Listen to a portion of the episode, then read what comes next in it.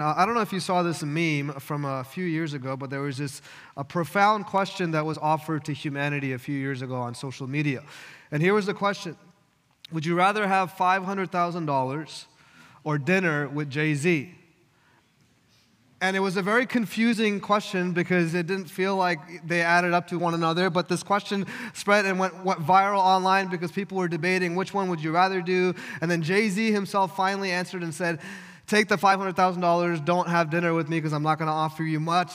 As we dive into part four of our series, what we actually get to do when we're in the book of Proverbs is get to fi- get financial advice from one of the wealthiest men to have ever lived on the planet. And his name was Solomon. And he's been, we've been looking at uh, different things that he's got to teach us. And he talks about money and wealth and prosperity and poverty a lot as well. And I think this topic is, of wealth and money is important for us to talk about, especially in 2024, because some research that I did uh, shows that Americans, as we enter into 2024, uh, we have a lot of anxiety around our money and how to handle our money or how to make more money. In fact, here's what the study found. In this study, they polled uh, middle class Americans, uh, that's those who make between $50,000 a year to $150,000 a year.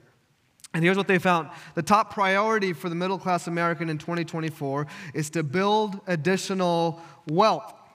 On the other hand, the top concern for middle class Americans was money. And so both of these a priority and a concern. They also found that two thirds of the respondents of this poll found that they either think about sometimes or all the time about how people wealthier than them make more money.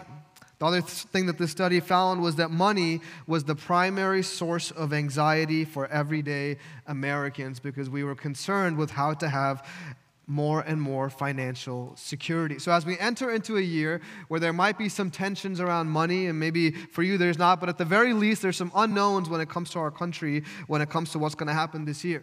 Maybe for others of you, money is a source of anxiety. It hangs over your head or keeps you off balance, keeps you restless, uncomfortable, nervous. Maybe your family, you talk about it way too much. Whatever it may be, the book of Proverbs and the wealthiest man to ever have lived, Solomon, he offers a perspective on money that I think will bring us to a point of having peace and contentment in life and not the anxiety that often comes with money. And so, before we dive in, I want to pray. And let me just say, uh, just bear with me this morning with my energy as I'm recovering from this respiratory illness. Someone told me last service that I sound like Liam Neeson, and uh, now you know why, because I'm getting over a cold. Let me pray for us. God, we thank you for your word that speaks so clearly. We thank you uh, for your word that speaks, gives us wisdom on how to approach practical aspects of our life, especially as we talked this morning about money. Would you speak through me, a broken and flawed man? Would you help every single person here to hear from your word and to apply it to their heart so that they can live the way that you intended for them to live in peace and not in anxiety? In Jesus' name we pray. And the church said, Amen. Amen. Well, here's a question that I found myself asking, and maybe you've asked yourself this. As Christians, are we supposed to live in poverty, in humility, in, in a lowly way, or are we supposed to embrace prosperity? Now, depending on what church you go to, they might teach you either extreme. I've struggled with this uh, as a pastor at times. Like, there's times in my life where I just want to sell everything that I have, sell my uh, house and my cars and my kids. I'm just kidding. And sell everything that I have and just become this lowly human being because I feel like that's what God's called us to do. On the other hand, there's some times where I, I want to indulge in some of the prosperity that I find in the country that I live in. And there's these two extremes when it comes to prosperity and poverty. And sometimes I find myself in the middle trying to manage this tension. The writer of Proverbs, Solomon, he offers us some solutions that I think would be helpful when it comes to either extreme. Here's what he says in Proverbs 23 5, uh, 4, and here's what I want to start. He says this Do not wear yourself out to get rich. Do not trust your own cleverness. Cast but a glance at riches, and they are gone, for they will surely sprout wings and fly off to the sky like an eagle. Here's the first place that he starts with, and it's, it's uh, wisdom for us to understand. When it comes to pursuing money in our lives, do not drive yourself to a point where you overwork yourself to get rich. Wisdom starts by saying that our motivation and drive in life cannot be just to become rich. Now, wealth and prosperity and money might make you feel secure for a moment, but it will fade away. So he's saying, do not wear yourself out for something that fades away. And wisdom in the book of Proverbs teaches us foundationally when it comes to this perspective of having money and working towards having more money that the most important place for us to get to as followers of God is to have peace with just having enough for our daily needs. See, Solomon, uh, as he's done over the last few weeks, as we've explored, he never gives us these black and white answers when it comes to the topics that we're covering. He kind of wants us to live in the middle. And wisdom is kind of finding the right balance between multiple extremes in life. The writer of Proverbs in chapter 30 would say this Two things I ask of you, Lord. Do not refuse me before I, before I die. Keep falsehood and lies from me, number one. And then number two, give me neither poverty nor riches, but give me only my daily bread. Look at this prayer. Two things I ask of you, God, before I die. Answer these prayers for me. Keep falsehood and lies from me. But then give me neither poverty nor riches, but give me only my daily bread. Give me neither extreme, but just right in the middle, just what I need for my daily bread. It's difficult for us to pray a prayer like this because oftentimes when we approach the new year, what we want is excess and more and more than last year and more than yesterday and more than what people have around us. We're, we're driven towards having more and accomplishing more and getting more and gaining more and climbing the ladders. Wisdom tells us give me neither extreme, just give me what I need for today. And then he examines his own heart, the writer of this proverb. And here's what he says in verse 9 Otherwise, I may have too much and disown you and say, Who is the Lord? Or I may become poor and steal, and so dishonor the name of my God. He says, Here's why I can't have either extreme. If I become wealthy, I might say, Who is God? I have so much security, everything that I need in life. Why do I need God? And this is the danger of wealth and prosperity that the writer of Proverbs is showing us. Yes, it'll bring us comfort. Yes, it'll bring us material things. Yes, it'll give us happiness even. But there's a great danger in it. The danger of prosperity is that it can bring us to a place of not acknowledging that we need God in our lives. This is why Jesus, he talked about money a lot and in one passage, he says it's easier for a camel to go through an eye of a needle than a rich man to enter heaven. Why? Jesus doesn't hate rich people. In fact, many followers of God were rich in Scripture. But he understands that our richness and our prosperity and our wealth can cause us to get to a point to say, Who is God? Do I really need God? I had a, a, member of our church back in New York, uh, and he was uh, someone that worked in New York City on Wall Street, and he had this, his boss and his boss was a very uh, rich man, and he was about to have this meeting with his boss.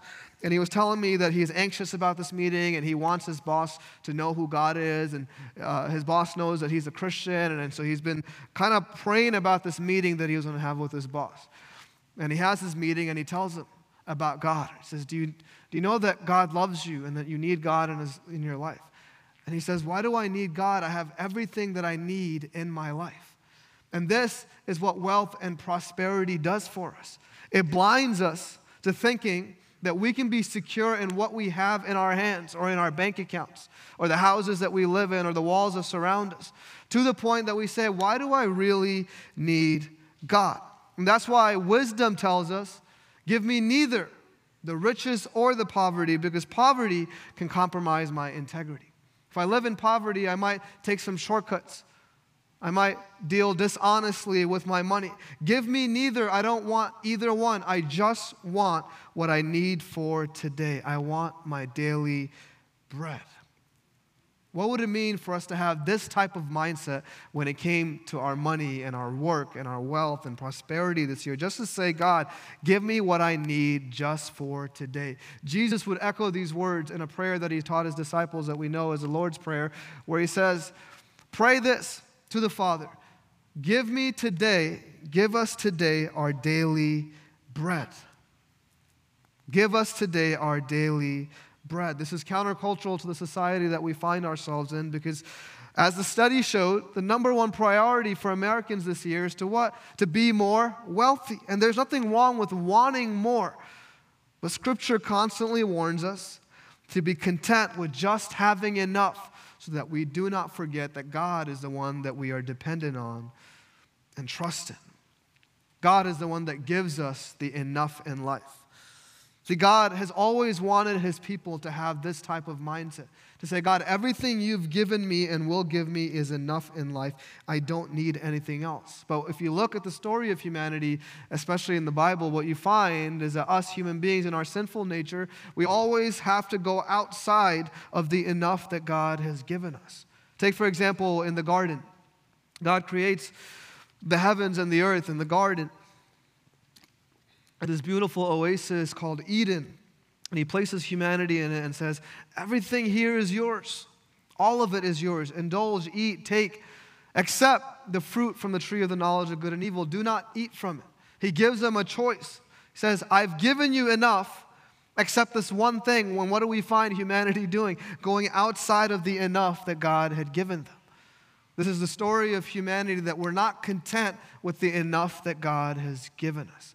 This story repeats itself in different ways. We, for example, in the book of Exodus, we find that God leads the Israelites out of captivity. They were enslaved by the Egyptians for about 430 years, and God leads them out of Egypt because He wanted them to know that He was their God and they were His people, and He was the one that was going to lead them out of Egypt. He leads them out of Egypt, and here they are in the wilderness. And they wander the wilderness. And what they do after they've been freed is that they look at God and say, wait a minute. We're in the wilderness and we have no food to eat. We have no resources. We don't have enough. We would rather be enslaved by the Egyptians because in Egypt we had pots where we can eat from. At least they gave us food. And God, you've set us free, but here we are in the wilderness and we have no food. And God was trying to get his people to get to a point where they would only trust in his provision. And so what happens? The people complain to Moses and Aaron, the leaders, and they go to God, and God tells them, Here's what I'm going to do. I'm doing this so I can test my people. I will provide bread from heaven. They didn't even know what it was. The morning dew would turn into these wafers filled with honey that they would call manna, and they would eat it. And every day, God would have to provide for them. And if God did not provide, they did not survive. And God was teaching his people a lesson. You have to come to a point where you just look to me for what you need daily. Dependency on me because I am your God and I will provide every single thing that you need. This is why the writer of Proverbs says, Give me neither riches nor poverty, because God provides just what I need every single day. Give me my daily bread so that I can trust in God as my provider, that my security and my dependency can be on God. What would it look like for us to wake up daily and say, God, just give me what I need today? What would it take for your prayers this year just to say, God, give me what I need just for today to get through this year? They almost seem like flat prayers because why? We're wired to ask for more and demand for more. And there's nothing wrong with asking God to bless us in life. But what wisdom teaches us is you have to begin at a place where you can say, God, just give me enough so that I can know you are the one that provides for me. So, as you plan this year, it's okay for you to plan out which moves to make and which vacations to take and where to cut costs and how to make more money. And all the planning is good. But what if in that planning, we begin to plan out what would it look like for me to live on just what I need on my daily bread? What would it look like for us to just slow down to reject all the anxiety that comes around money and work this year and the markets and the economy and everything that's coming up ahead. What if we rejected the dominant culture that we find ourselves in, which says you've got to go out and get more this year, to make more, climb the ladder, get more followers, make this the best year of your life, to just being slowed down people that trust in God's providence over our lives? What would that mean for us? To say, God, I rely on you and I'm not going to worry about tomorrow. This requires trust, this requires surrender. That's why the writer says, Don't give me either one so I can just trust in God. The writer of Hebrews would say this Don't love money, be satisfied with what you have. For what God has said is this I will never fail you and I will never abandon you. Don't worry about money, just be satisfied with what you have. Because God says, I will never fail you or abandon you. Wisdom tells us that this year, the prayers that we need to pray when it comes to wealth and prosperity and money is God, give me just what I need. My hunch, though, is that because we're middle class and because we're here in America, many of us have way more than we need. So we find it difficult to pray, give me just what I need. Because we're a people of excess. So why would we pray, God, give me what I need? Because we have way more than we need. We have way more cars than we need, way more clothes than we need, way more shoes than we need. There's a story about Bill Gates, and he goes to India and he sits down with this woman in the village and he's trying to help her understand uh, what resources they could offer to help the people in this village. And he has this great meeting with her and he leaves the meeting. And one of the people in the village uh, comes to find out who he was and says, Did you realize that you just sat across the richest man in the world. And she said, It doesn't mean anything. An average American and Bill Gates could walk into my village, and they're both the richest men in the world compared to the situations that I have. And so sometimes it's difficult for us to have perspective on what it means to be wealthy or have excess, but all of us, I would say, here in America, if not most of us, for the most part, have more than enough. And so, number one, if we can't get to a place of saying, God, just give me what I need for today, the next prayer that we might pray is, God, help me not to live and trust in the excess that I have. And Jesus would speak to this. He would speak about the excess that people in his society and his culture had and how they trusted in it. And I think it's a timely word for us in this year as well. Jesus would speak of this in Matthew chapter 6, and that's where we'll turn, verse 19. He says this Do not store up for yourself treasures on earth where moths and vermin destroy and where thieves break in and steal, but store up for yourself treasures in heaven where moths and vermin do not destroy and where thieves do not break in and steal. A quick study of this passage would show you that the audience of Jesus understood that moths and, uh, and worms and vermin could destroy material possessions. For many at the time, the material possessions that they had and they would hold on to and hoard were expensive clothing, and these would get destroyed by these moths and these worms. He also knew that there were those that would store up treasures in their homes. And the homes back then were made of clay, and you could easily break through them and steal. And Jesus was basically saying, Don't store up for yourself things in your homes that by the time you get back home from work could be gone because thieves could get in and you could lose all of it. Don't store up things that will one day fade away. I think this is one of the top things that Jesus would preach today if he lived among us today. The excess that we have and the excess that we trust Him. I used to work about 10, uh, 12 years ago for a storage, self storage company. And if you're looking for a business to start, it's a nice racket because all you have to do is build these warehouses. You just need a few staff members, and people will come and pay you a lot of money to keep junk that they can't keep in their home in your storage facility. For the last, in the last uh, 12 years, the storage, self storage industry has grown to a $50 billion industry worldwide. And Americans, us, we contribute $30 billion of it. We have so many things. We have homes already. We have so many things that we can't store in our homes. So then we pay someone money to store more things. And then when we can't pay enough to store those things, we end up throwing it away.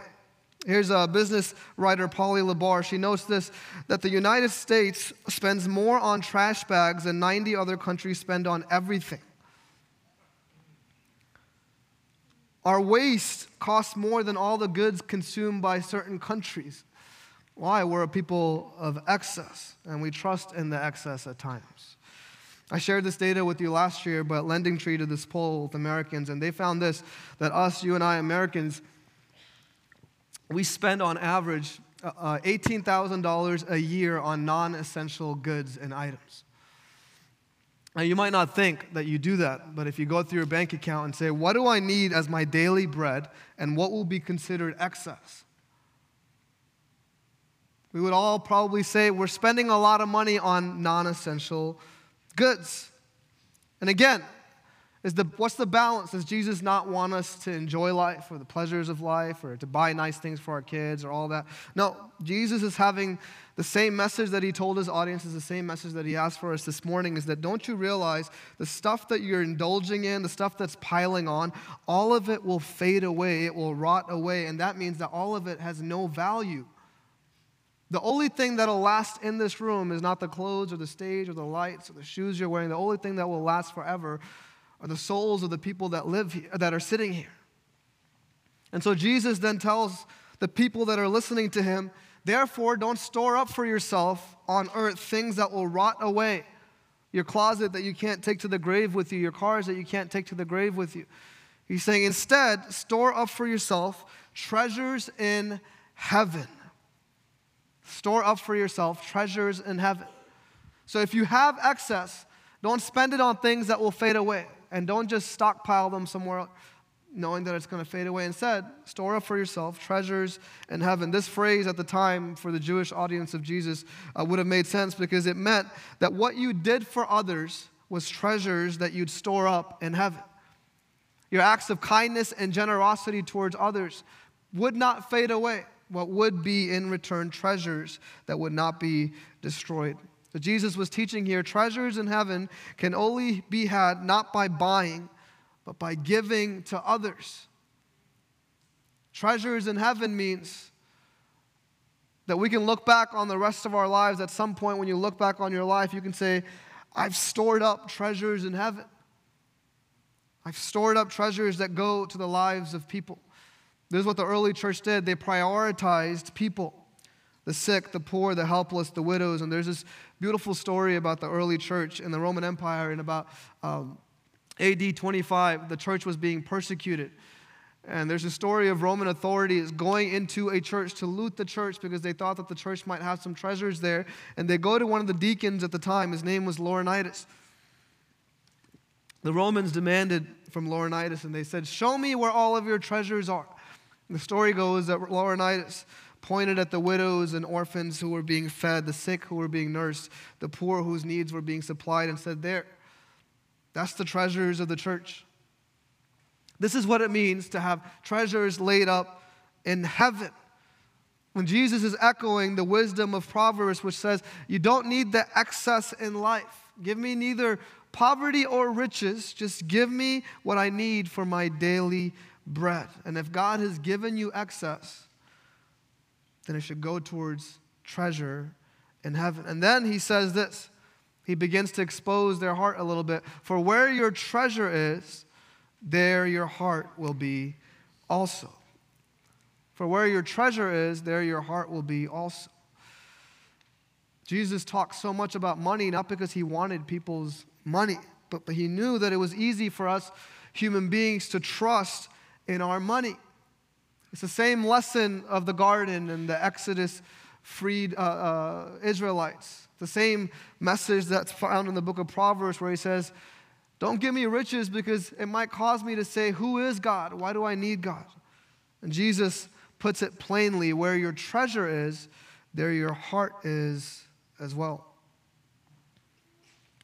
Where your treasure is, where your heart is as well. Where you put your money reveals what you've given your heart to. Where you've put your money, where you spend your money, reveals what you've given your heart to.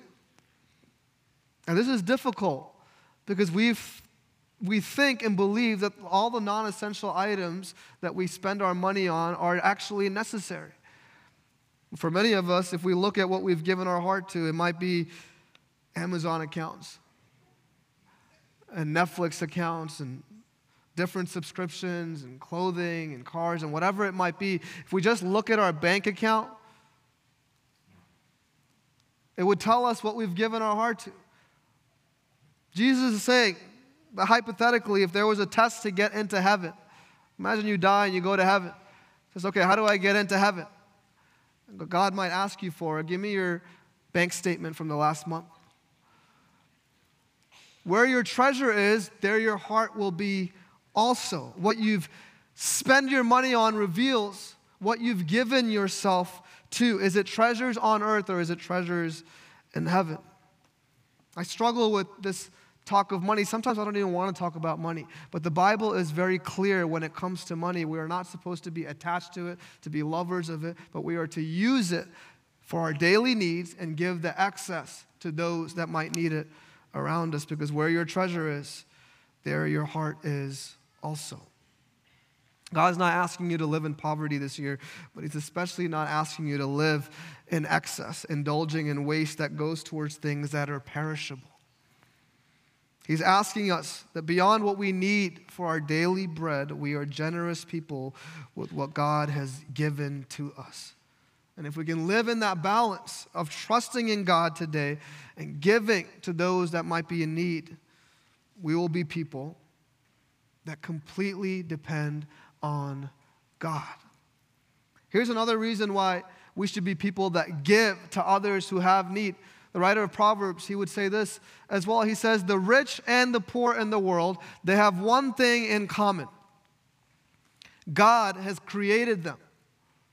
The rich and the poor have one thing in common God has created them. And then the writer of the Proverbs would, uh, I don't have the verses for you, but he would go into more detail by saying, The rich have all the friends in the world, the poor have no one in the world.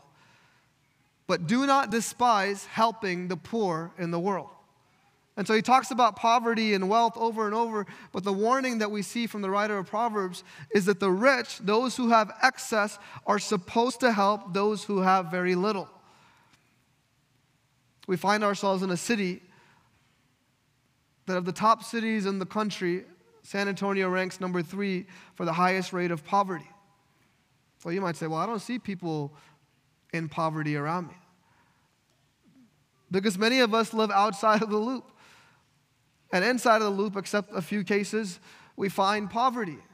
And we've separated ourselves from people who the writer of Proverbs says are our brothers and sisters because the same God that made you has made them.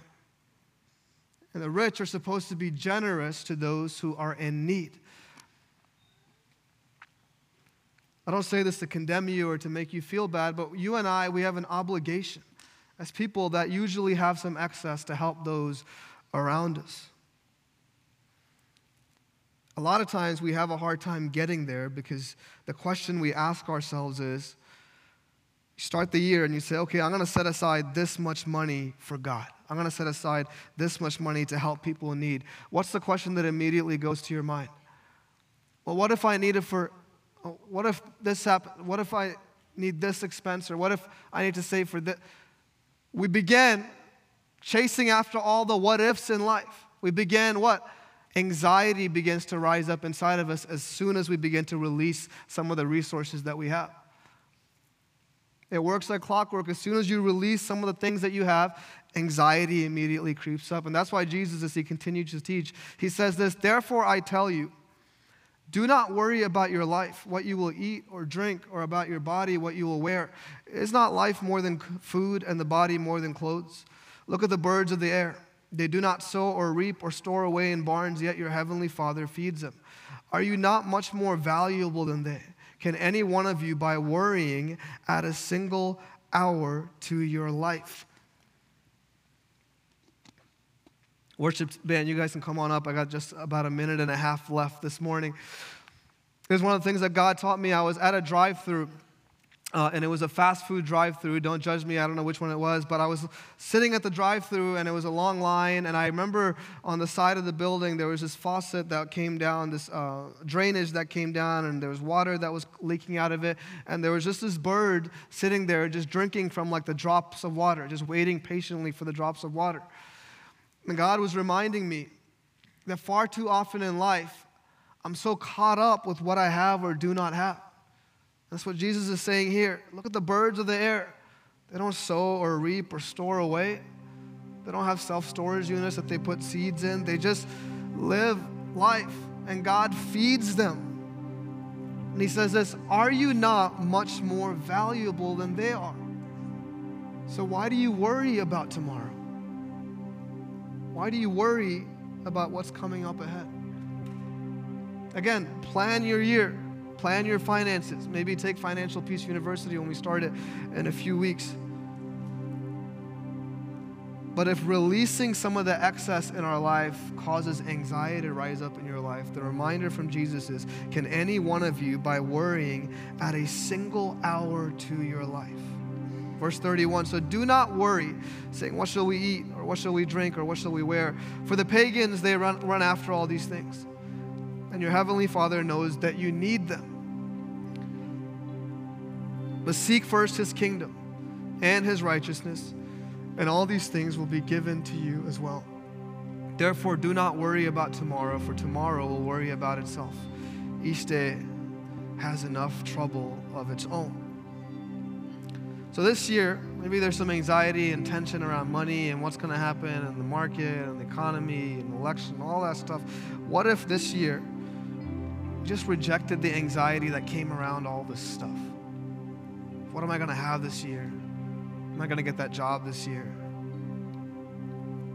What if we just said, God, help me to come to a place of just saying, Give us today our daily bread. Give me just what I need for today, and everything else, help me to bless others in my life.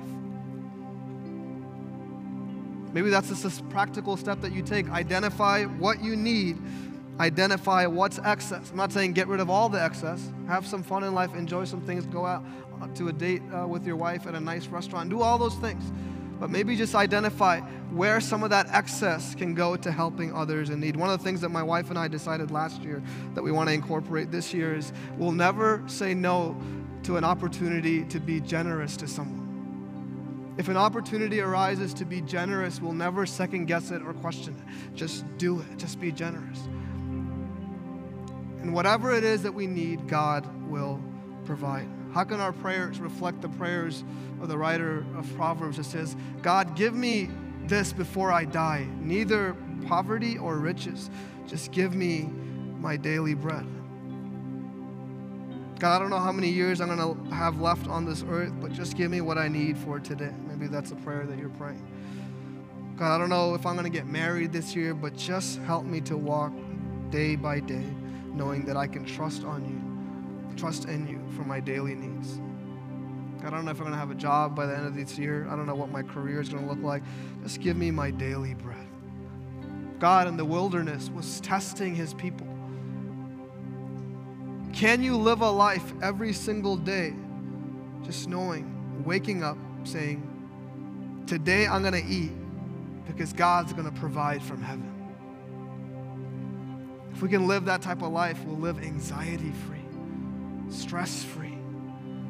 We'll live as free people, knowing that the creator of the universe knows every single thing you and I need and will provide it for us. Let me pray for us.